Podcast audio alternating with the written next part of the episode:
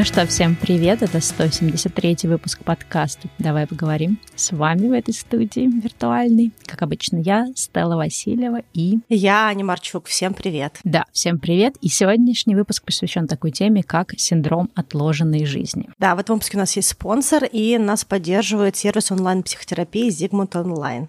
Мы давно хотели поговорить про синдром отложенной жизни, и я на протяжении каких-то своих периодов разных и корпоративной работы, и переезда в Канаду, и многих других моментах, я очень часто замечала, что у меня есть такой момент, что я как будто бы не живу сейчас. И это не какой-то абстрактный спиритуальный формат, когда живи моментом, вот это вот все, да, то есть это не про то, чтобы быть каким-то очень просветленным, это какая-то штука, которая имеет более глубокие корни. Вообще, изначально термин синдром отложенной жизни, он во многом распространялся на людей, которые либо работают вахтовым методом, либо работают на севере, и у них жизнь разделялась на две части. На момент зарабатывания денег, когда они много-много зарабатывают, но живут в очень плохих условиях, и другой жизни, когда они возвращаются к себе домой. Либо люди севера, которые живут на севере, все время мечтают приехать в более южные, более теплые, более какие-то адекватные, удобные для жизни края. Но сейчас термин сильно расширился, потому что все больше и больше людей, людей, работающих в достигаторском мире, каком-то в корпорациях, на каких-то очень ответственных работах, они тоже подвержены этому синдрому отложенной жизни. И даже вот сейчас я начала работать в кино, я вижу, что даже очень много людей в киноиндустрии, они тоже имеют определенные признаки синдрома отложенной жизни за счет ненормированных, очень длинных смен и так далее. Да, вот это вот есть вот ощущение, что где-то там жизнь лучше. И вот один да, у нас был из последних выпусков про иммиграцию, и тоже здесь, наверное, срабатывает вот этот вот северный невроз, как его называл изначально Серкин, то, что тебе кажется, что сейчас я перееду, да, в иммиграцию, там будет лучше. И, в принципе, вот этот вот синдром отложенной жизни, он часто проявляется в каких-то вот условиях, которые мы себе придумываем. Например, сейчас я подкачаю тело, и что-то со мной случится, и я заживу, да, или сейчас вот я уйду с нелюбимой работы, у меня сразу же начнется любимая работа, и вот уж тогда-то я точно заживу. Или вот сейчас у меня нет времени на то и на то, на то, но вот когда-нибудь там мы закончим ремонт, когда-нибудь там доделаем все, вырастим детей, закончится сложный период на работе, и вот наконец-то появится свободное время на хобби. Или там вот наконец-то у меня появятся отношения, тогда вот я смогу путешествовать, тогда я вот смогу делать какие-то вещи, которые не могу делать сейчас. И в нашей голове действительно это как-то так рисуется, что сейчас неудачные условия, неподходящие, и что где-то там условия более подходящие для того, чтобы что-то сделать, и поэтому мы откладываем. Причем иногда, мне кажется, это бывает логично. Действительно, например, если ты там через полгода куда-то переезжаешь, то ты можешь сфокусироваться исключительно на переезде, потому что много, да, требуется для подготовки. Но иногда мы попадаем в такую, мне кажется, западню, в такое как-то беличек колесо, когда мы постоянно придумываем себе вот эти вот условности, да, когда вот мы заживем, когда вот мы наконец найдем на что-то время. Но правда заключается в том, что мы меняем работу работу за работой или меняем отношения за отношениями, но не случается, да, чего-то такого, к чему мы идем. И если мы оглядываемся там на последние, условно говоря, 5 или там, не знаю, 10 лет нашей жизни, мы понимаем, что мы все время вот в этом вот ожидании. И вот здесь ну, мы будем говорить про разные аспекты этого. Мы с Аней, наверное, не в том смысле про это говорим, что есть какие-то вот мифические люди, которые так живут. Мы в первую очередь сами про себя тоже часто это замечаем, что вот есть какая-то вот эта вот ловушка, ощущение, что где-то там я заживу, а пока можно и не жить в моменте, да, сейчас, этом пресловутом. Да, я сразу раз хотела сказать, что есть такой момент, что когда мы говорим про синдром отложенной жизни и про то, что нужно где-то терпеть какие-то преодоления или в чем-то себе отказывать, потому что это часть какого-то процесса, как мы достигаем результата, развиваемся, идем к цели, есть большая разница между одним и другим. Когда мы говорим про формат движения к целям, когда мы к этой цели доходим, то после этого наступает награда и отдых. Но когда мы находимся в этом цикле синдрома отложенной жизни, ни отдых, ни награды не наступают никогда, но одна цель сменяю другую цель, и я вот даже могу сказать по себе, когда я была в этом периоде, и периодически меня все равно накрывает, иногда цель почти достигнута, но перед тем, как ты достиг этой цели, у тебя появляется новая задача, и получается, что у тебя даже перехлест целей, да, то есть ты не закончил одну цель, выдохнул, пошел к следующей цели, или закончил одну, схватился за другую, а еще не закончилась одна, а у тебя эти цели, они как вражеская армия наступают, и они уже на твоей территории, и ты просто в каком-то аду заканчиваешь одну цель и сразу впрыгиваешь в другую цель. И вот так ощущается синдром отложенной жизни очень часто. Ты знаешь, мне кажется, что еще вот один из аспектов этого синдрома отложенной жизни есть такое, наверное, ощущение у некоторых людей, я точно себя в нем ловила в определенный момент жизни, что как будто бы есть какая-то конечная точка. То есть вот, например, когда я уходила из корпорации, да, и искала себя в каких-то собственных проектах, мне казалось, что вот наступит какой-то момент, когда я точно буду знать, чем я хочу заниматься. Вот у меня этот проект будет, он будет на века, будет все четко и понятно, будет какая-то стабильность. И что вот просто нужно, да, вот сейчас поднажать, и потом вот это будет конечность. А потом, значит, проходит год, другой, ты понимаешь, что даже не в том смысле, что ты себе какие-то вот эти бесконечные цели придумываешь, например, от перфекционизма, а от того, что жизнь растет, ты меняешься, ты куда-то движешься, и если ты живешь в иллюзии, что есть какая-то вот точка, куда ты придешь, сядешь и расслабишься, то это не так. И вот один из таких вот аспектов, надо понять, что если жить только мыслью о том, как я приду и расслаблюсь, то как бы горькая правда заключается в том, что этого момента не будет никогда. И вот в этом тоже смысл.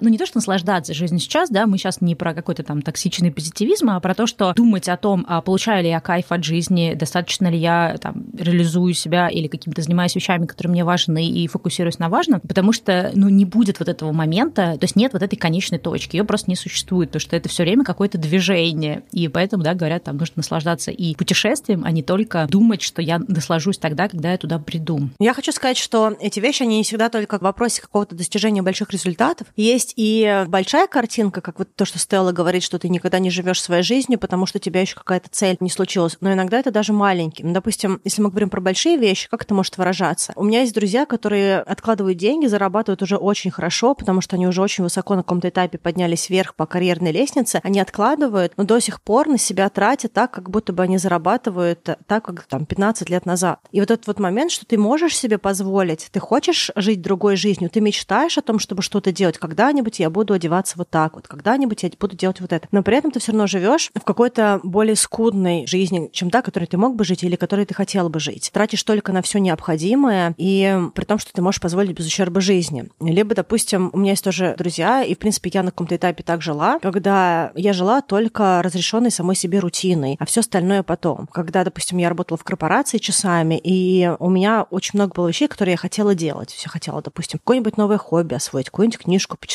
поехать куда-нибудь подальше с друзьями. Но при этом у меня не хватало ни на что ресурсы, кроме того, чтобы двигаться в формате работа, дом, работа, и иногда выходить с кем-нибудь поесть в рестораны. И, в принципе, мои развлечения сужались до формата, что я лежу, смотрю сериал, уставшая, пока не отключатся глаза, либо что я могу с кем-то поесть встретиться. И вся остальная жизнь, она была из серии «это я сделаю в отпуске», «это я сделаю, когда закончится проект». Это очень сильно напрягает. Я знаю, что у многих людей есть такая история, что я это не буду делать, и так обойдусь, ладно, сейчас дети вырастут или что-то такое, вот, да, то есть очень много каких-то вещей, которые откладываются на какое-то будущее, и в этот момент не происходит какого-то нашего счастливого момента, что ли, нашей жизни. Но при этом это даже в маленьких вещах, допустим, красивая одежда только на праздник. Я вот купила красивую одежду, в нужный случай я ее надену. Там, не знаю, скатерть какая-нибудь красивая, сервис, дорогая посуда, все это, когда придут гости, вкусную еду мы купили, тоже стол накрыли для гостей, сами мы, в общем-то, и макароны поедим, а вот когда гости, тогда у нас пир горой. Хотя, в общем, в целом, часто часть людей, которые так делают, они могут себе позволить иначе. Вот, и дома одевать какую-то дрань,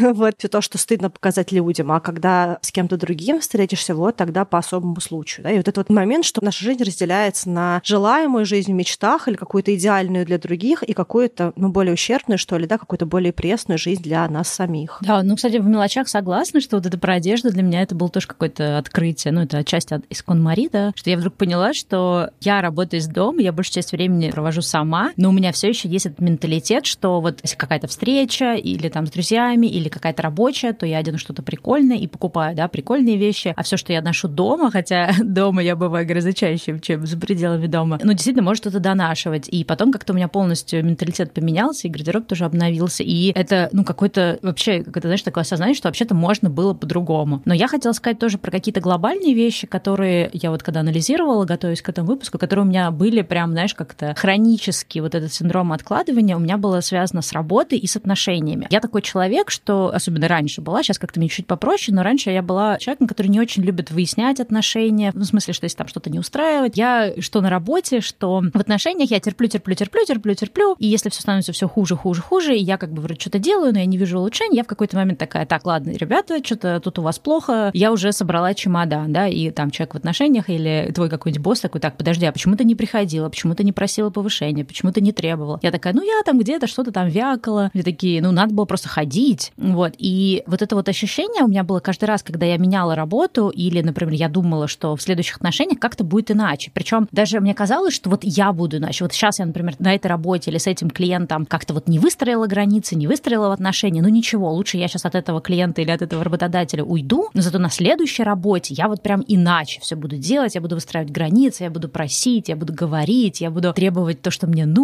и, в общем, буду какая-то магически другая. И вот это вот ощущение давало мне все время вот этот вот эффект, знаешь, отложенный, что вот да, сейчас вот я на этой работе, как бы все через одно место, и вместо того, чтобы пофиксить то, что есть здесь, в отношениях не всегда можно пофиксить, к сожалению, потому что есть второй, да, человек, ну и в работе тоже не всегда можно пофиксить, но на работе как минимум имеет смысл пытаться фиксить. Не в том смысле, что не надо фиксить в отношениях, ну, в общем, сейчас не буду уходить в эту мысль, потом, может быть, ее объясню, что я имею в виду. Мне кажется, что вот это вот ощущение вот этой ложной жизни, оно дает тебе такой эффект, что ладно, здесь уже, короче, все нафакаплено, нет уже смысла тут пытаться, да, там требовать, потому что на это нужно очень много усилий, очень много нужно сил, чтобы там что-то добиться, да, попросить там повышения чего-то. Лучше я в новом месте как бы отыграю карты по-новому. Но правда заключается в том, что когда я стала анализировать весь свой вот опыт, да, работе в корпорациях, ни на одной работе я не была другой. То есть я все равно так или иначе скатывалась с каким-то привычным своим состоянием, потому что если ты вот уже в моменте сейчас не начинаешь что-то менять, то оно не поменяется потом. То есть если ты уже сейчас не можешь попросить о повышении или о каком-то более интересном проекте или о переводе тебя в другой отдел, не надо строить иллюзии, ну, по крайней мере, я себе это говорю, Стелла, не надо строить иллюзии, что потом ты как-то магически это сможешь. То же самое в отношениях. Если у тебя не получается там проговаривать, прокладывать границы, говорить, как тебе будет лучше, то потом тоже магически не появится у тебя смелости это все делать. И, по сути, нужно начинать сейчас, а не ждать вот этой вот следующей жизни. То же самое там, знаешь, когда у тебя съемная квартира, и ты думаешь, ладно, вот эта дурацкая квартира, я не буду здесь вкладываться в нее, я вот потом следующую возьму получше. И так ты все время живешь в стрёмных каких-то, да, квартирах съемных. Пока вот у меня был такой пример, пока я однажды решила, что да, в этой квартире я временно, но я здесь сделаю какой-то минимальный ремонт, потому что я хочу жить в нормальной квартире, потому что в съемных квартирах я, скорее всего, буду жить всю свою жизнь. Какой смысл жить в чем-то, да, где что-то сломано или меня не устраивает, там, не знаю, цвет стен и так далее. И вот это вот тоже вот этот эффект того, что ты начинаешь действовать сейчас, а не ждать, когда вот наступит какая-то магическая жизнь, где ты будешь другой магический, обстоятельства будут другие и так далее. Да, я даже сказала бы, что не значит, что в другом моменте ты не сможешь пофиксить, а то, что оно не пофиксится само. Да, и для того, чтобы оно пофиксилось в этой ситуации или в будущей, все равно требуется наше активное действие. И тут я, наверное, хочу поговорить немножечко про условные, а это очень условные, но при этом три типа личности с СОЖ, да, с синдромом отложенной жизни. Тот тип личности, про который говорит Стелла, ну или какое-то проявление, о котором говорит Стелла, это такие условные ждуны. Да? То есть это как такая стратегия терпеливого ожидания, когда ты не делаешь, не совершаешь проактивные действия по достижению к цели, а ты не находишь каких-то в себе ресурсов, да, или тебе кажется, что у тебя нет каких-то личных качеств для того, чтобы сейчас здесь менять ситуацию. И поэтому ты выбираешь пассивное ожидание, что кто-то другой поймет, что ты в этой ситуации находишься, и за тебя это как-то решит. А если не решит, то ты просто как-то с собой договоришься и вот там обидишься и там пойдешь что-то другое решать. Ну, как-то для себя это компенсируешь. Но по факту здесь и сейчас, в том моменте, в котором человек находится, он ситуацию не разруливает. Второй кардинальный тип личности здесь, то есть обратный, это достигаторы. Это те люди, которые настолько сильно фанатично идут к своей цели, что они просто не видят ничего, что происходит в этот вот момент. У них внутри только есть мечты о будущем, у них есть предвкушение будущего, и все, что сейчас, это вторичный продукт. Да? То есть это сейчас просто есть. Вот там где-то впереди будет какая-то магическая жизнь, я знаю, как к ней прийти, у меня есть тут целый план развития, как я туда собираюсь идти, но это вот все сейчас временно. Сейчас я, как у меня, к примеру, было, я сейчас в Москве, но тут вроде какой-то ковид, я тут его быстренько пережду и уеду в Канаду. Но пока я не уехала в Канаду, хотя документы у меня уже все есть, я отношения заводить не буду, инвестировать никакие отношения не буду, а то потом еще нужно будет разрулить отношения на расстоянии или что-нибудь в этом роде. Я покупать никакие себе кондиционеры, роботы-пылесосы, проекторы и прочее не буду, и плевать, что в Москве плюс 40, и я тут умираю от жары, но зачем мне кондиционер, я скоро уеду. Так, немножечко это в холодной ванной полежу, в вентилятор включу, да, там типа, потому что... И так полтора года. И так реально полтора года, потому что я планировала уехать в марте 20-го, а уехала в сентябре 21-го, да, то есть это много времени, а документы это у меня вообще с июля 19 -го. Поэтому и я вот тут в голове, что вот у меня там впереди Канада, Канада это цель, я вот перееду, и там у меня уже будут, там у меня будет проектор, робот-пылесос, отношения, работа в кино, там куча другого. Ну, надо сказать, что работу в кино я в итоге начала в Москве, но все остальное, там роботы-пылесосы, кондиционеры, отношения, какие-то другие вещи, они в этот момент были припаркованы. И проблема с ним в том, что в этот момент, пока ты идешь к этой большой цели, которую ты видишь, и, скорее всего, ты к ней действительно придешь, потому что ты достигатор, вся остальная жизнь твоя — это жизнь на минималках. То есть ты живешь потом, а сейчас ты как будто бы тренируешься, да, такой у тебя временный, просто неудачный момент. Ну и третья категория — это такой условно жертвенно-спасательный тип. Это те люди, которые не очень сильно определились с собой, и иногда даже бывает, что у человека так складывались э, жизненные сценарии, ну или он как бы сам их для себя так сложил, что он никогда не находился достаточно долго один, чтобы разруливать свою жизнь самостоятельно. И такое бывает, допустим, когда очень рано кто-то вступает в отношения, и фактически из родительского дома оказывается в отношениях с партнером, к примеру, да, то есть вот какие-то такие вещи, когда человек вообще не был предоставлен самому себе и не преодолевал и не мог для себя решить, я что больше люблю макароны или картошку, я что хочу на завтрак, яйца или кашу, да, потому что кто-то другой делал эту кашу, ну и каша уже была, да, ну каша есть, что, можно и поесть, да, ну или как минимум сказать, что ты кашу тут приготовил, приготовила, я вот вообще яйца хотел, да, или как бы, ну а что, другого нет ничего, ну блин, вот какая у меня жизнь не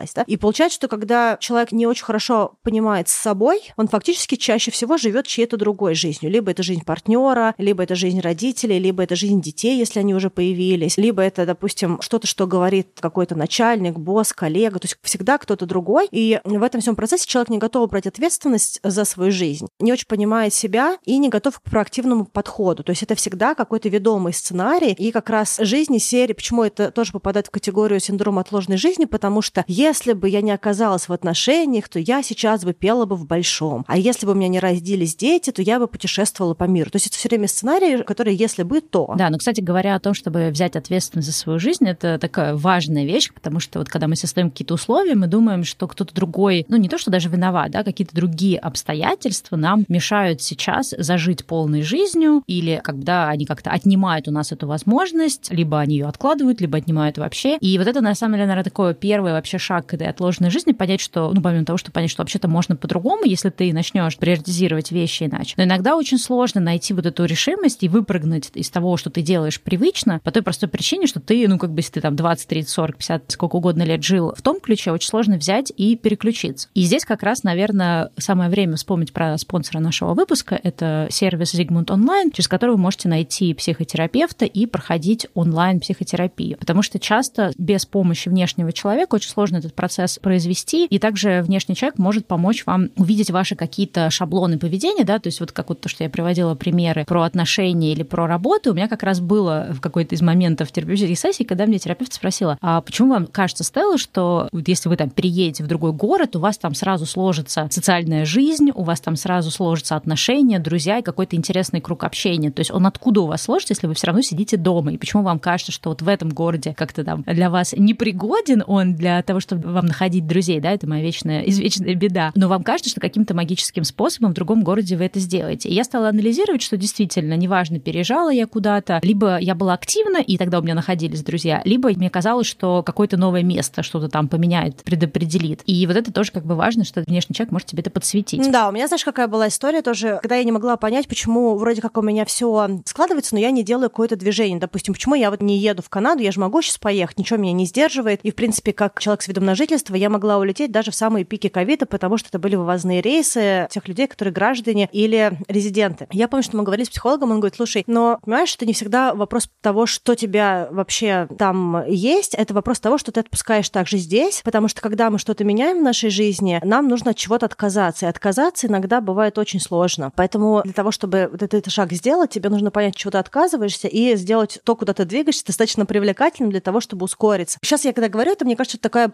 может быть, даже где-то банальная история, но тогда она была для меня вообще ни разу не банальная, потому что я никогда не смотрела на переезд с точки зрения того, что я здесь должна что-то покинуть. Мне казалось, ну что я покидаю? Я же всегда могу прилететь, у меня есть документы российские, никто, я ничего не отдаю. Я... В чем проблема-то, да? Ну да, чего там, все люди есть. Но когда я дальше потом уже анализировала, я поняла, что да, действительно, очень часто мы находимся в ситуации выбора, и когда мы выбираем что-то одно, мы не выбираем что-то другое, да, или мы отпускаем что-то другое. И если возвращаться к вопросу о синдроме отложенной жизни, то ситуация, допустим, с людьми, которые вот этого жертвенно-спасательного типа, что они не знают, чего они могут выбрать, то есть они не знают, что там впереди есть такое желанное, но они уже видят, что то, что есть сейчас, вроде как-то работает, и как-то вот отпускать то, что есть, как будто бы очень не хочется. Вот поэтому, если вы себя находите в каких-то таких вот сценариях, как сказать, луп такой, да, то есть какой-то зацикленных сценариях, то, возможно, действительно нужно начать это распутывать и работать с терапевтом, работать с профессионалом, потому что самостоятельно мы всегда мастаки рассказать себе историю, доказать себе, что да ладно, и так сойдет, да действительно вроде нормально живем, и проблем-то нет, все так живут или что-нибудь другое. Да, поэтому если вы вдруг почувствовали, что то, о чем мы сейчас говорим в этом выпуске, ну и продолжим дальше говорить, вам релевантно, но вы не чувствуете, что вам как-то понятно, как из этой ситуации выпрыгнуть, да, или как начать делать что-то иначе, сходите пообщайтесь с терапевтом. Иногда достаточно одной, двух, трех сессий, иногда даже одной, чтобы просто хотя бы один вопрос для себя прояснить, просто увидеть какие-то вещи, которые вам нужно делать иначе. Дальше вы можете пойти и, в общем-то, эти вещи делать по-другому.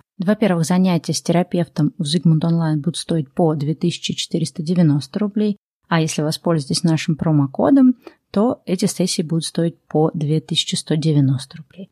В принципе, это очень хорошая цена, особенно если вы живете в больших городах или где-то там в Европе, за границей, то это более чем адекватная цена для того, чтобы пойти и разобраться со своей жизнью. Ну и также в сервисе есть личный кабинет, через него вы можете управлять расписанием занятий, также без потери денег можно перенести занятия, ну и если специалист не подойдет, то вам подберут замену. Ну и, в принципе, достаточно много психологов на платформе, можете выбрать того, который вам будет максимально подходящим, и вам для этого нужно просто заполнить небольшую анкету про себя, которая поможет найти вам специалиста максимально под вас. В общем, если для вас релевантно то, что мы говорим, то ссылка внизу будет и промокод тоже. Но, а я хотела сказать немножечко про предпосылки вообще синдрома отложенной жизни. И, ну, конечно же, для нас, для людей, которые с русскоязычного пространства, это часто какое-то советское прошлое или финансово нестабильное прошлое, потому что когда много чего не было в магазинах, то приходилось родителям очень сильно ограничивать ребенка в многих вещах. И я даже знаю людей, которым родители говорили фразы из серии «вот вырастешь и сам себе купишь», а как бы в настоящем все время были какие-то... Пока коньки не сносишь, да, новые да. не купишь. Да, да, да.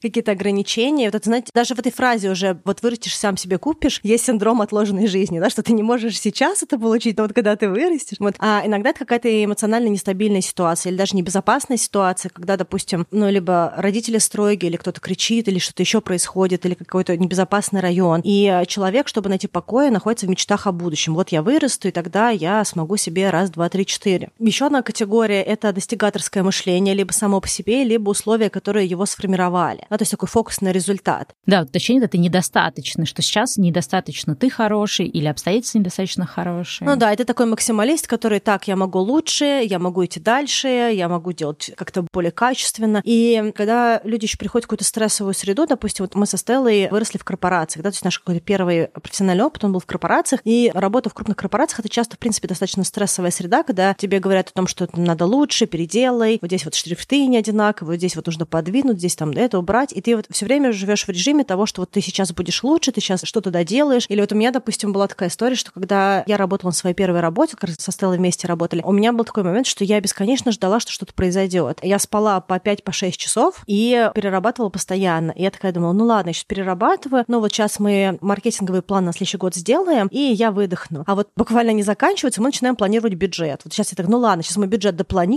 и вот я сейчас выдохну. Мы только запланировали бюджет, нужно делать закрытие года. Я так, ну ладно, сейчас мы закрытие года сделаем, и я выдохну. Потом вместе с закрытием года приходят запуски, потому что у меня была солнечная серия, много чего происходило, оно весной уже должно было запускаться, а зимой мы там досчитывали количество, делали этикетки, и это уходило в производство. Так, ну ладно, сейчас я запуск подготовлю, и я выдохну. И, честно говоря, это никогда не заканчивалась эта история, что что-то будет... Да, никогда не заканчивается, это во многих компаниях есть. Я тоже про такой опыт знаю, не только в той компании, где мы совместе работали, но даже там в других местах, когда даже, знаешь, какие-то простые вещи, там взять отпуск, ой, сейчас неудачное время кому-либо в отделе ходить в отпуск, у нас сейчас типа бизнес-планы. Окей, кажется, да, бизнес-план закончится, все пойдут в отпуск. Нет. Ой, а сейчас у нас запуск, и объем работы такой, или если, да, переложить на жизнь человека, у человека может быть такой вот набор целей и вещей, к которым он стремится, что он вроде как будто бы думает, ну вот сейчас я вот одну вот эту вещь сделаю, а потом, но по факту это не наступает просто потому, что ты в таком вообще круговороте и скорости, да, в таком потоке вещей, которые вокруг тебя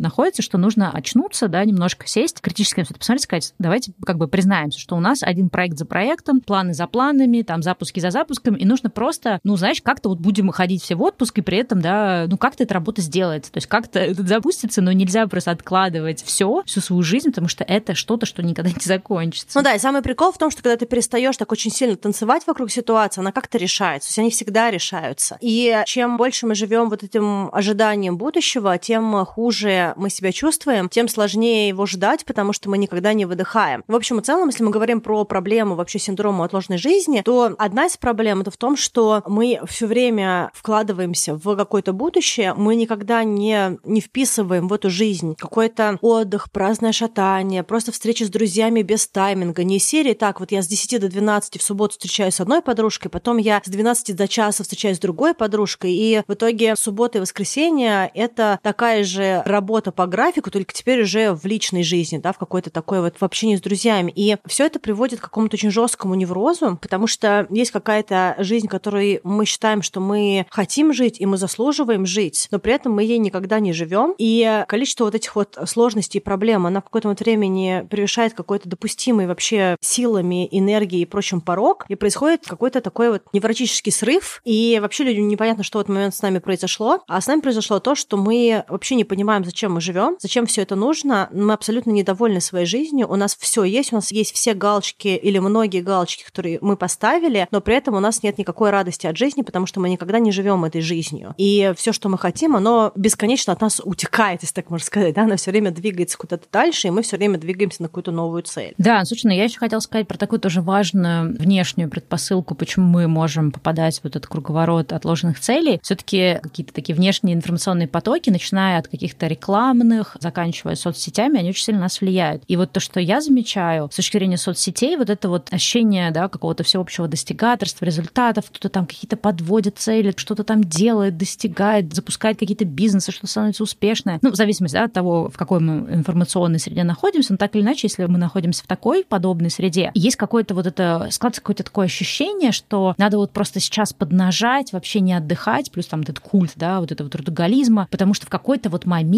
мы придем вот в эту точку, которая не существует, и все будет классно. Но сейчас нужно вот просто все, что не важно, не приоритизировать, а все, что там такое рабочее, достигаторское, приоритизировать. И это очень ложная картинка, потому что, во-первых, ну, помимо того, что это не очень здоровая история, в какой-то момент ты либо выгораешь, либо просто сваливаешься от усталости, как загнанная лошадь. Но правда заключается в том, что есть вот такое, да, великое когнитивное искажение, как ошибка выжившего. То есть мы видим этих людей, нам кажется, что если мы тоже сейчас немножко просто разорвемся на красный флаг, мы будем там же, где они, но правда в том, что 100 человек запускает одинаковый бизнес, примерно одинаковый делает, и у одного складывается, а остальных нет. То есть даже если ты очень сильно приложишь много усилий, неважно, там это творчество, бизнес или еще что-то, как бы этот результат не гарантирован. Но соцсети иногда создают ощущение, ну потому что кого, да, громче видно, что нужно просто вот сейчас немножко понадорваться на флаг, а потом будет результат. Но проблема в том, что если мы сейчас не наслаждаемся жизнью, то потом там спустя несколько лет мы понимаем, что и флаг зря рвали, и как бы результат этот не пришел, и ты начинаешь разочаровываться. А когда ты умудряешься и к цели идти, и при этом все-таки жизнью не забывать наслаждаться, да, там с людьми общаться, куда-то ездить, путешествовать, что-то делать помимо, допустим, рабочих вещей, то даже если результат какой-то происходит не так быстро или не тот, который ты хотел, по крайней мере, у тебя нет ощущения зря потерянного времени. И то же самое, знаешь, вот какие-то в рекламе такие как бы тоже штуки есть, когда вот есть вот это ощущение, что там весна, всем надо срочно худеть, зима, срочно всем подводить цели, еще что-то. И дальше вот есть вот какой-то вот этот эффект вот этих быстрых результатов, что сейчас вот нужно там раз, два, три и все. И вот это вот раз, два, три и все создает ощущение, что откладывание жизни имеет смысл, потому что, ну, откладывать нужно будет всего лишь чуть-чуть. А по факту любой там бизнес-проект или творческий проект, ну, это минимум два года на то, чтобы этот проект раскрутился. То есть надо понять, готов ли я сейчас два года вообще всю жизнь откладывать, чтобы, может быть, он через два года раскрутился. Но даже когда он через два года раскрутится, ты, ты не сядешь под пальмой и не будешь отдыхать, ты потом еще лет пять будешь впахивать. И, может быть, только через семь лет ты сможешь построить проект таким, что он будет сам без тебя работать. То есть готов ли ты отложить жизнь на ближайшие семь лет, неважно, это карьер там или твой проект, на семь лет отложить жизнь в надежде, что это будет вот тот случай, когда ты сможешь сесть под пальмой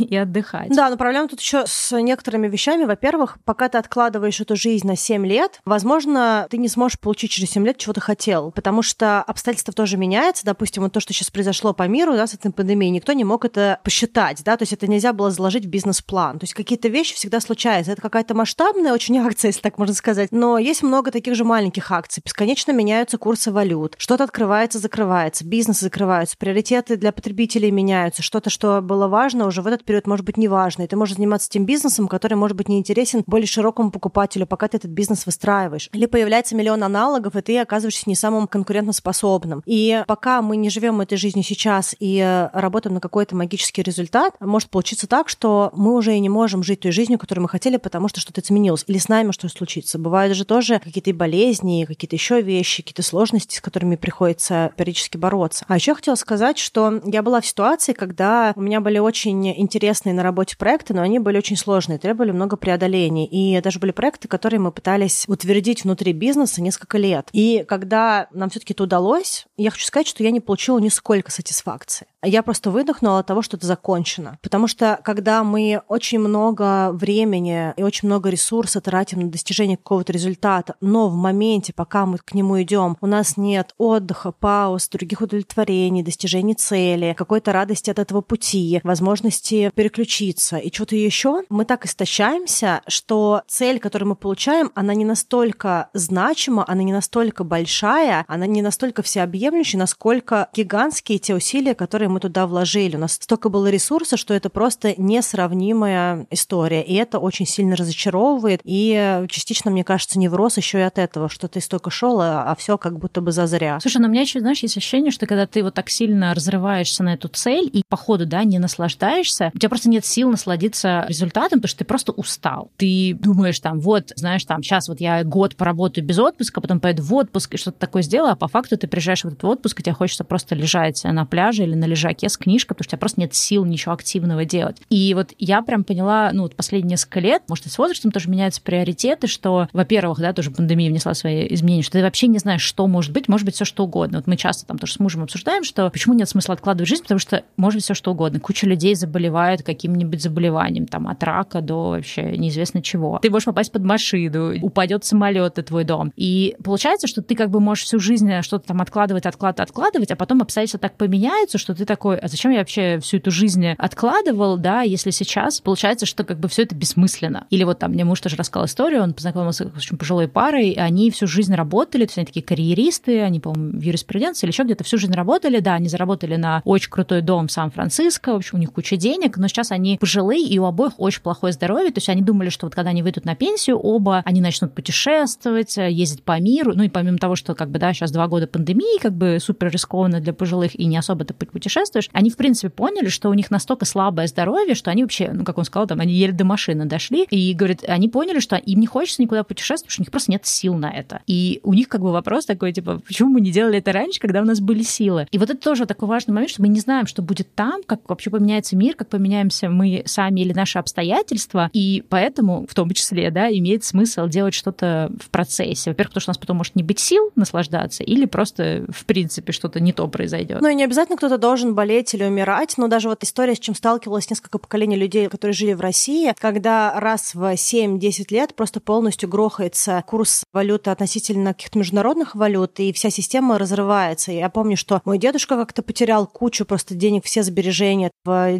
90-х. Потом я помню, что мой папа тоже очень много потерял, когда был какой-то кризис 98 -го года, просто потому что банки не отдавали деньги, и там было какое-то количество, там какой-то процент. То есть столько вещей, которые происходили, мы вообще не в состоянии, ну, большинство людей, даже самые какие-то продуманные, аналитики и прочее, никто не знает, какой внешний фактор может повлиять на жизнь. И, кстати, в этом смысле хорошая книга Барри Шварц, называется «Парадокс выбора». Книга про то, что есть два типа личности, это максимизаторы и умеренные. Максимизатор всегда стремится к достижению самого идеального варианта и готов просто бесконечно находиться в этом невыборе, в поиске каких-то альтернатив. А умеренный выбирает то, что ему более или менее подошло. И проблема максимизатора даже не в том, что он долго ищет и ничего не выбирает, откладывает всю жизнь на потом, не получая результат, а в том, что даже если он выберет самое лучшее из лучшего, если он получит то, что он хотел, он, к сожалению, все равно останется недоволен своим выбором. И даже если у него все в тысячу раз лучше, чем у соседа какого-то с умеренным типом личности. Вот, поэтому если мы говорим про синдром отложенной жизни, лучше жить не когда-то в будущем, а лучше жить сейчас. И физически вот это вот ожидание будущего, эта жизнь в мечтах, она очень сильно утомляет. И помимо эмоционального, мы можем даже физически себя как-то плохо начать чувствовать, потому что просто у нас жизнь очень сильно надрывная, она все время ориентирована на какое-то будущее достижение, а сейчас не происходит ничего, и жизни у нас как будто бы нет. Да? И вроде как делаешь, делаешь, не понимаешь, зачем ты это делаешь, потому что плодов того, что ты делаешь, ты никак не можешь получить. Да, еще, кстати, один тоже такой аспект отложенной жизни, но немножко такой тонкий, сложно его объяснить. Я так для себя его записала, что, знаешь, когда мы все время что-то учимся, переучиваемся, переквалифицируемся во что-то, что-то новое изучаем, никогда это просто как часть да, нашего, не знаю, образа жизни, лайфстайла, что нам интересно узнавать. А когда мы думаем, что вот сейчас мы там, условно говоря, вот я, допустим, у меня блог, да, я блогер, я думаю, вот сейчас я схожу на какой-то курс, где мне расскажут, как там правильно это вести, и я вот прям вот вообще все будет иначе, моя жизнь будет другая, да, и так далее. Или, например, я думаю, что вот сейчас мне нужно какую-то очередную 35-ю диету попробовать, вот после нее-то все вот гарантированно случится, да, вот это тоже этот эффект волшебной пилюли, и как бы эффект этого бесконечного поиска пилюли, например, там, в случае как с диетом, да, вместо того, чтобы просто принять, что вот есть интуитивное питание, и нужно как бы уважать и заботиться о своем теле, а не издеваться над ним, вместо того, чтобы искать годами вот эту бесконечную пилюлю или... Магическую таблетку. Да, или то же самое, ну, бывает тоже саморазвитием, вот каким-то, да, вот этими тренингами. Иногда это хорошо, а иногда ты понимаешь, что человек просто уже 10 лет ходит по тренингам по саморазвитию или уже 15 лет открывает все женскую женскую энергию, и хочется сказать, что, ну, вот, то есть, как бы, открытие энергии ради открытия энергии, да, обучение ради обучения. То есть, это очень тонкая грань, то, что те, кто давно слушает наш подкаст, вы знаете, что мы с Аней любители, в общем-то, как-то самообразовываться, и книги мы читаем, и на тренинги мы ходим. И тренингов, и энергии, открытий, закрытий. Да, ну, женскую, наверное, нет, но, как бы, кто знает, в разные периоды всякое бывает. Ну, то есть мы как бы не противники этого, но когда ты начинаешь анализировать вот эти свои там штуки, то тоже есть вот какая-то вот эта вот тонкая грань, которую важно прокладывать. Да даже, знаешь, я по-другому расскажу. Вот в профессиональной среде проще пример привести, когда люди думают, вот я сейчас там работаю иллюстратором, а хочу, например, у меня был такой клиент, хочу, например, открыть свою школу обучения рисованию. Но я, у меня синдром самозванца, да, я не уверена, что я смогу нормально рассказ, поэтому я сейчас пошел на один тренинг. Тренинг, как вести онлайн-уроки. Потом я пошел на другой тренинг, как учить людей. Потом я пошел на четвертый тренер, как открыть школу порисовать. Потом я пошел на пятый. И вот это вот бесконечности. И хочешь сказать, что все, уже начни это сейчас, то есть начни это делать, не откладывай на потом. То есть не будет никакого магического момента, когда ты почувствуешь себе много сил для того, чтобы наконец-то да, открыть эту школу. То есть если есть это желание, и ты понимаешь, что это желание у тебя не проходит какое-то время, уже начни делать. Не, не жди этого момента. Ну да, и бывает такое, что я прошел на миллиард тренингов, потому что я обожаю миллиард тренингов, да, и я постоянно что-то хожу. Но прикол в том, что иногда ты прошел миллиард тренингов, запустил какой-то проект, ты понял, что тебе нужны были совсем другие тренинги. И это можно понять только уже запустив, и в этом смысле очень часто для того, чтобы не потворствовать синдрому отложенной жизни, лучше учиться как подмастерье, когда ты просто пробуешь, делаешь, и дальше добираешь те знания, которые тебе действительно нужны, если ты не можешь их получить в быту, да, в какой-то практике. Ну, мы, наверное, много уже что сказали про синдром отложенной жизни. Давай, наверное, может быть, перейдем к тому, что можно сделать, как вообще преломить этот цикл, если так можно сказать. Для меня, допустим, на каком-то этапе он преломлялся реальным преломлением. То есть я в какой-то момент поняла, что я живу не тем сценарием, который мне нравится. Я взяла время, чтобы подготовиться, потому что я поняла, что уехать... Я тогда хотела уехать в Нью-Йорк изучать кинопроизводство. Но я поняла, что я не смогу уехать, и что мои сейчас деньги все отбросились назад, потому что курс рубля очень сильно обесценился, да, он упал. И у меня займет гораздо больше времени тот сценарий, который я изначально себе выбрала для изменения жизни. Я просто переиграла сценарий и решила, что я пойду путешествовать. И у меня, в принципе, был такой подготовительный процесс. То есть то, что сделала я, я перестала жить мечтами, что вот я уеду путешествовать. Я начала планировать путешествие. Да? То есть в какой момент времени я готова уехать. И что мне для этого нужно. Вот для меня для этого нужно было определенное количество денег, которые я, в общем и целом, уже имела, и постепенно их просто добирала. Второе, что мне нужно было, это визы, которые мне нужно обновить. И у меня был прям план обновления виз. Я все обновила. В некоторые поездки я сразу поехала для того, чтобы эти визы активировались. И дальше я просто добивала какие-то бытовые вопросы. Потом я в какое-то время ушла с работы, уже имея деньги и визы, и понимание, как и куда я еду, и начала идти по своему жизненному сценарию. Поэтому, наверное, для меня, если мы говорим про то, как мне кажется, нужно преломлять синдром отложенной жизни, это через активное действие к своим каким-то мечтам и целям, то есть то, что мы хотим, то, о чем мы все время мечтаем, то, что мы обсасываем, фантазируем, желаем, то, куда мы уходим в своих каких-то мыслях и состояниях, когда нам становится невыносимо жить ту жизнь, которую мы живем. И вот в этом вот списке мечт не хватает плана действий, да, то есть вот что и когда должно случаться. И эти точки, они должны быть максимально близкие к тому, где мы находимся, да, то есть они должны быть достаточно реалистичными. Это не должно быть через 5 лет, через 7 лет, когда-нибудь в будущем, да, то есть это должно быть вот что-то, что мы можем объять. Да, слушай, ну для меня первое работает это рефлексия, то есть сесть и прям проанализировать, где вот эти вот повторяющиеся ошибки такого, да, как бы ощущение, что что-то поменяется, да, вот я для себя поняла, что в отношениях надо либо сейчас действовать, либо перестать ждать, что ты будешь какой-то новый, то же самое в работе, да, нужно начинать открывать рот, и выкладывать свои границы и выкладывать свои требования, а не ждать, что на новом месте. То есть вот начать замечать вот эти вот такие вот паттерны, да, повторяющиеся штуки. Второе для меня это, ну вот, как ты знаешь, больше задумываться, то есть не бежать, бежать, бежать все время, а задумываться, а что я хотел бы делать, но я этого не делаю, а на что я все время не нахожу время, да, или вот мы с тобой делали в начале года вот этот хотелочный виш-лист. Чего мы это делаем? Понятно, что это упражнение, которое не то чтобы, знаешь, магическим образом приведет нам к этой цели, но иногда нужно как-то вот находить время и место и пространство для того, чтобы помечтать, и даже не то, что вот в смысле просто помечтать и забыть, а как-то вот, не знаю, соединиться с самим собой, понять, а какие вообще есть вещи, которые я вроде бы хочу, да, вот где-то они там на орбите, эти хотелки крутятся, но я никогда даже как-то в мысль не допускаю. И когда ты начинаешь обсуждать, ты такой, так, а как я вообще могу сейчас уже это внедрить в свою жизнь? И вот в таком ключе, потому что действительно есть какие-то вот вещи, которые мы все время откладываем, откладываем, просто потому что мы даже не задумываемся о том, что мы их откладываем. Нам кажется, что мы, да мы чуть-чуть их отложили. И вот замечать, как долго я что-то откладываю, да, вот в этом смысле классно писать такой хотелочный виш-лист каждый год, и потом через год к нему возвращаться и замечать, что, ой, так, вот это вот я сделал классно, а вот это что-то опять я отложил. Окей, я хочу это все-таки сделать, или я пока еще пооткладываю. Вот, вот это тоже очень важно. Ну и вот то, что ты сказала, да, начинать действовать иначе. Меня вот какой-то первый такой вот яркий был пример на лет 10 назад, когда я, ну, то, что я рассказала, пример со съемными квартирами, когда я решила действовать вопреки привычной логике. То есть о чем я говорю? Я перед тем, как увольняться с работы, я переехала в квартиру, которая была сильно дешевле, чем ту, которую я снимала, ну, для того, чтобы сэкономить. При этом я сняла полностью пустую квартиру, и я ее обставила под себя. И у меня была долгая борьба, зачем там на год-полтора, которые у меня остаются жизни в Москве, я сейчас буду вкладываться вот в эту квартиру. Но там, в принципе, на круг получалось дешевле, поскольку она была пустая. Плюс я всю мебель купила БУ, и я все это делала за делом, что потом я все это продам. И на самом деле так и получилось, что когда я уезжала, у меня была особо классная, уютная квартира, что сразу же нашлись желающие туда въехать, я их соединила, соответственно, с хозяином, да, чтобы как бы передать аренду. И они мне заплатили денег за то, что, чтобы я просто им оставила всю мебель, в общем, все, что в этой квартире было. Для меня, вот для человека того времени, это было абсолютно контринтуитивно. То есть зачем это делать, да, вот это вкладываться. Но это были, во-первых, самые как бы классные полторы года жизни в этой квартире. Я провела там очень много времени с друзьями, и у меня очень хорошие вот воспоминания перед отъездом из Москвы.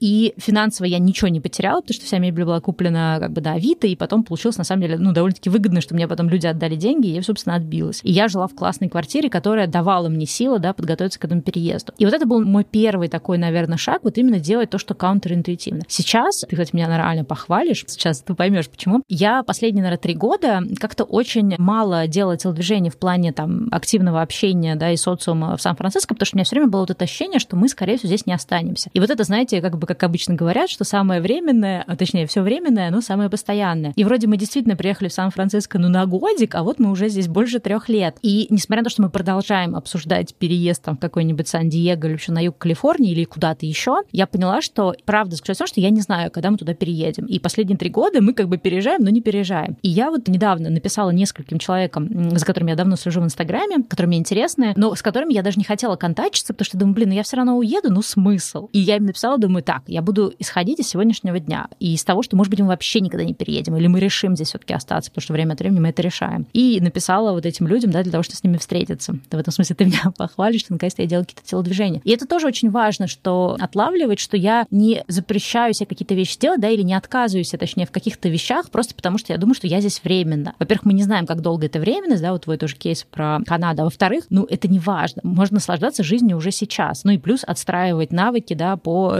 нахождению друзей в новом месте. Потому что, опять же, оказавшись в новом месте, если этот навык не отстроен, я точно так же, как бы, да, будет такой же результат. Ну, а потом может получиться так, что ты переедешь, допустим, из Сан-Франциско к Сан-Диего, а окажется, что те люди, с которыми ты законтачился, они тоже переезжают в Сан-Диего. У меня такое было более чем один раз, что я с кем-то знакомилась и думала, что мы вряд ли будем потом общаться, а мы там общаемся очень долго, и куча всего другого нас тоже связывает. Я тебя реально поздравляю, потому что я знаю, насколько тебе это сложно. А я хочу сказать, что мне очень понравился твой пункт, и я, пока ты говорила, еще также отрефлексировала себя и поняла, что на мне он тоже сейчас работает. Это покупать БУ. Потому что, когда нам кажется, что мы в каком-то временном сценарии жизни, очень щедро тратить на что-то, что мы действительно хотим, достаточно болезненно. И мы понимаем, что купив за 100 рублей, потом нам придется это продать, допустим, за 20 рублей. И мысль, так сказать, нецелесообразности этого маневра, она заставляет не двигаться. Но если покупать что-то БУ, то мы решаем вопрос хотя бы частично утилитарный для нас, да, то есть мы получаем удовольствие от того, что мы сделали, но при этом мы находимся для нас в каком-то безопасном психологическом сценарии, да, что нам не кажется, что мы делаем лишние телодвижения, которые нам не нужны. И я даже заметила по себе сейчас, находясь в Канаде, что я какие-то вещи покупаю там на вторичном рынке, потому что я пока не понимаю, как будет выглядеть моя новая квартира, пока я в нее не переехала. И чтобы просто не отказывать себе в целом списке вещей, которые я уже сейчас могу получать, я просто покупаю что-то, что потом я плюс-минус за те же деньги могу продать и купить то, что будет больше подходить под мое какое-то новое, более постоянное место жительства. А я, с своей стороны, хотела сказать два блока, которые мне как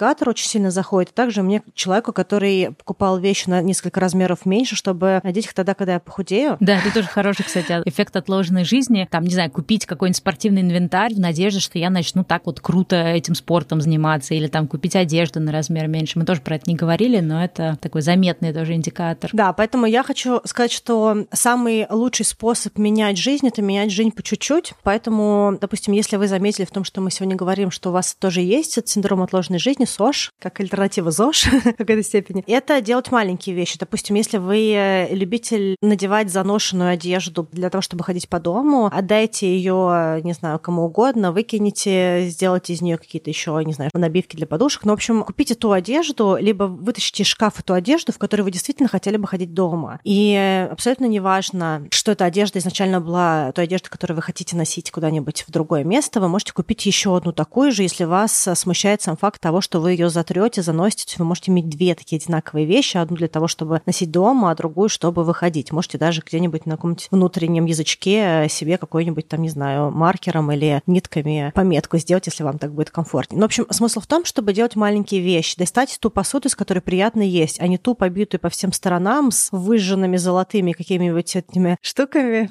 чтобы вы получали удовольствие. Вы садитесь есть завтрак, и у вас та посуда, которую вы хотите для завтрака, а не когда это разобьется до конца. Или какую-то другую штуку, которая недостаточно большая поменять заношенные вещи на какие-то более новые вещи. Вещь не по размеру на вещь по размеру. Отпускать иллюзии и мечты о будущем, а включать то, что сейчас уже будет делать вам радостно. Если вы ждете иммиграции и там два года не ходите на свидание, ну сходите на свидание. Ну, как бы вы будете разруливать то, что будет когда там. Не факт, что это свидание, оно будет каким-то меняющим жизнь, да, и, возможно, это просто один хороший вечер. В общем, смысл в том, чтобы делать что-то маленькое, и также в этом маленьком я как достигатор могу сказать, что есть такой момент, что когда люди люди скряжничают для того, чтобы идти к какой-то большой цели, но в этот момент не покупают что-то. Допустим, вот у меня есть друзья, которые откладывают на что-то будущее, потому что откладывают на абстрактное будущее. Допустим, я сейчас буду копить, чтобы когда-то я смог купить получше квартиру. Ну, условно говоря. Денег на квартиру сейчас пока что все еще не заработано, и квартира какая-то есть, ипотека выплачивается, но вот я зато себе во всем сейчас отказываю. В таком режиме мне кажется, что нужно делать level up. Ну, то есть нужно по чуть-чуть повышаться. Если есть цель на улучшение, да, опять-таки не для всех это может быть релевантно, не все достигаторы. Да, но если человек достигаторского склада, и он сейчас в момент себя откладывает, начните в маленьких вещах увеличивать уровень. Если вы сейчас себе не можете позволить машину, которой вы мечтаете, продайте машину, купите машину даже БУ на уровень лучше. На уровень, да. Если вы не можете сейчас одеваться в Прада, то, не знаю, перейдите с H&M на Массимо Дути, ну, условно говоря, да. То есть повышайте немножечко бренды, повышайте немножечко то, что у вас происходит. Вы снимаете квартиру и хотите какую-то получше квартиру, у вас идея, что вы просто Москве на Тверской улице ездите по пятикомнатной квартире с панорамными окнами, и пока что вы не можете себе позволить. Кто эти люди? Интересно, такие нас слушают. Ну вот, в общем, смысл в том, что как бы если есть какая-то очень такая заоблачная мечта, и вы до нее сейчас очень сильно далеки, сделайте уровень плюс один. Переедьте в район чуть-чуть получше, переедьте в квартиру чуть-чуть побольше, потому что нет ничего сильнее, чем сила маленьких шагов. Вы чуть-чуть увеличили сегодня, чуть-чуть увеличили завтра, чуть-чуть увеличили послезавтра. А в какой-то момент времени вы себя находите в том, что вам нужно, в той машине, которую вы хотите, в той квартире вы хотите. Это сильно отличается от того, чтобы жить категориями успешного успеха, брать кредиты на машины, которые вы не можете себе позволить, и на квартиры, которые вы не можете обеспечить финансово. Это сильно отличается от какой-то идеи инфобизнеса, цыганства и прочее. Это исключительно сила маленьких шагов. Вы чуть-чуть, по чуть-чуть, по чуть-чуть двигаетесь к своей цели. Это то, что я делала в своей жизни. И как бы на меня не падали деньги с неба, я все время их зарабатывала. Да? То есть, но это всегда были шажочек плюс шажочек плюс шажочек. И я сейчас там, где я довольна своей жизнью, в отличие от того, чтобы просто мечтать о каком-то далеком будущем. Кстати, вот это про маленькие шаги, я вдруг подумала о том, что да, действительно часто бывает такая тоже иллюзия, что я сейчас не буду делать маленький шаг, потому что я уж вот подожду чуть-чуть, и потом уж хапану. И вот с точки зрения тоже переезда, я помню, когда мы только приехали в Сан-Франциско, мы жили в районе, ну, как бы нам в целом район нравился, точнее, место, где наш дом нам нравилось, но сам район нам не очень нравился. Но мы такие первое время рассуждали, переехать ли нам поближе к океану или нет. Такие, ну, зачем нам переезжать ближе к океану? Мы все равно, в принципе, уедем из Сан-Франциско, да, думали мы мы два года назад. А потом мы такие решили, ладно, а что, как бы смысл? Давай, ну, как бы не хочется, конечно, по сто раз переезжать, но как бы нас этот район не устраивает. Давай отсюда уедем и уже по ходу будем там решать, будем ли мы в другое место переезжать или нет. И слава богу, что мы это сделали, да, то есть качество жизни наше очень сильно улучшилось, когда мы поменяли район, хотя тогда казалось, что это нецелесообразно, уж как бы переезжать, так уж переезжать конкретно из города, да. И вот это тоже вопрос того, что измерить, это действительно будет какая-то временная история, там, условно говоря, на несколько месяцев, или это нам кажется, что лучше еще потерпеть, чем сделать маленький шаг, хотя на самом деле маленький шаг может уже значительно улучшить качество жизни, и, возможно, вообще снимется вопрос, как вот у нас это было, мы когда переехали в другой район, мы, в принципе, стали менее как-то стремительно думать о переезде, в принципе, потому что то место, где мы живем сейчас, нам нравится гораздо больше. Да, а еще я хочу сказать вот по поводу вот этих вот вещей, которые можно делать, когда мы хотим переломить синдром отложенной жизни. Мне кажется, что очень важно убрать пользу как основной критерий фокуса. И жизнь настоящему, она не про достижение. Оно часто про то, чтобы делать иногда какие-то неважные вещи, вещи, бессмысленные вещи, ну какие-то даже, может, какая-то тупка, там, не знаю, бессмысленно погулять вдоль воды, там, не знаю, набережной, что доступно в городе, да, посидеть на скамейке, посмотреть вдаль, просто попить вкусный кофе, встретиться с друзьями, посмотреть фильм какой-то бессмысленный, не обязательно, чтобы это был какой-то важный режиссер или номинация Оскара или супер артхаусный фильм года. То есть не должно быть в этом какого-то вот такого обеспеченного какими-то внешними критериями фактора. Это что-то должно быть такое, что вы просто хотите посмотреть. Если для вас это фильм Оскара, окей, но это не обязательно должен быть фильм, который что-то значит. Он может быть просто какая-то тупая комедия, которую вы сейчас вспомнили, не знаю, откуда из 80-х, 90-х, что угодно, что вы это захотели вдруг посмотреть. Вы просто включаете, и вам вообще норм. Да, то есть вам должно быть просто комфортно. Там не должно быть таймера, когда кто-то должен уйти, да, или что-то, когда вы должны уйти. Да, это просто должно быть что-то, что не несет никакой достигаторской пользы. В этом очень много пользы, на самом деле, но она просто часто обесценивается, эта польза. Польза от простых вещей, от спокойного времяпрепровождения, от простых удовольствий. И часто именно в них вот эта вот компенсация, если так можно сказать, да, вот эта вот регулировка жизни, которая идет на достижение цели и результата, или какая-то отложенная на какое-то будущее. Ну да, подводя уже сегодняшний выпуск, я скажу, что я соглашусь с тобой, что вот отказ от пользы, кстати, для меня это был тоже один из эффектов терапии, что я прям поняла, что я все меряю через пользу, и это не совсем как бы подходит мне, потому что когда мы все меряем через пользу и откладываем жизнь, у нас есть какая-то вот иллюзия, что когда-то где-то там мы будем счастливы. Но если мы можем уже сейчас добавлять в нашу жизнь то, что может быть не полезное, но то, чего нам хочется, что нам важно, чего нам не хватает, то мы можем быть уже счастливы сейчас, даже не достигнув тех великих целей, про которых мы ранее думали, что вот именно только они нас делают счастливыми. То есть как вот эта вот жизнь в моменте, она очень непрерывно связана с ощущением какой-то вот такого счастья гармонии, а жизнь в будущем, да, мыслями в будущем, она как раз делает твою ежедневную жизнь какой-то более мизера, более несчастливой, потому что ты чувствуешь, что, ну, как бы я же не могу быть счастливой, у меня же здесь столько всего нет. Вот, поэтому, да, это очень важно не фильтровать все исключительно через стопроцентную пользу, добавлять вещи, которые, может быть, не полезные, но приятные, и наблюдать за тем, получается ли у меня наслаждаться в моменте, или я все время где-то там в будущем, как будто когда-нибудь буду наслаждаться. Да, ну а я, наверное, в конце хочу сказать еще дополнительные две вещи. Первое, что иногда вот этим вот синдромом отложенной жизни за ним маскируется страх чего-то. И очень здорово, в том числе с терапевтом, да, и напоминаем про нашего спонсора, тоже про Zigmund Online, очень здорово с терапевтом также проработать страхи, которые мешают двигаться дальше. И если вы очень долго живете только в мечтах, значит, скорее всего, есть какой-то барьер. И этот барьер лучше с каким-то профессионалом отработать. А я еще хочу рассказать про цветка и садовника, что в отношениях, допустим, мы говорим про пару, всегда есть человек, который больше в роли садовника, который обеспечивает ресурсами, все делает, создает какую-то обстановку, как-то вот особенно впахивает. И есть цветок, да, то есть человек, который просто наслаждается действиями садовника. И вот если мы говорим про синдром отложенной жизни, то очень часто достигаторы, к примеру, да, и вот это люди, которые все время садовники. И они все время упахиваются для того, чтобы что-то бесконечно поливать. Но самый лучший способ для достигатора это какое-то время побыть цветком, если так можно сказать, да, и понаслаждаться, прослабляться. И если нет другого человека, если вы сам себе садовник, и вы никогда не цветок даже сами в отношениях с собой, то какое-то время нужно побыть этим цветком. И в отношении, допустим, с самим собой, это в том числе тратить бюджет на себя, на свои желания, на свое удовольствие, на какие-то свои приключения, на какие-то новые вещи, на какую-то новую одежду. То есть вот всеми возможными способами самим себя поливать, да, как бы, то есть вкладывать в удовольствие себя, чтобы мы чувствовали, что мы просто растем просто так, мы прекрасны от того, что мы растем, да. И я вот в конце выпуска всем желаю как раз быть этими цветками, чувствовать, что вы достаточно политы, что у вас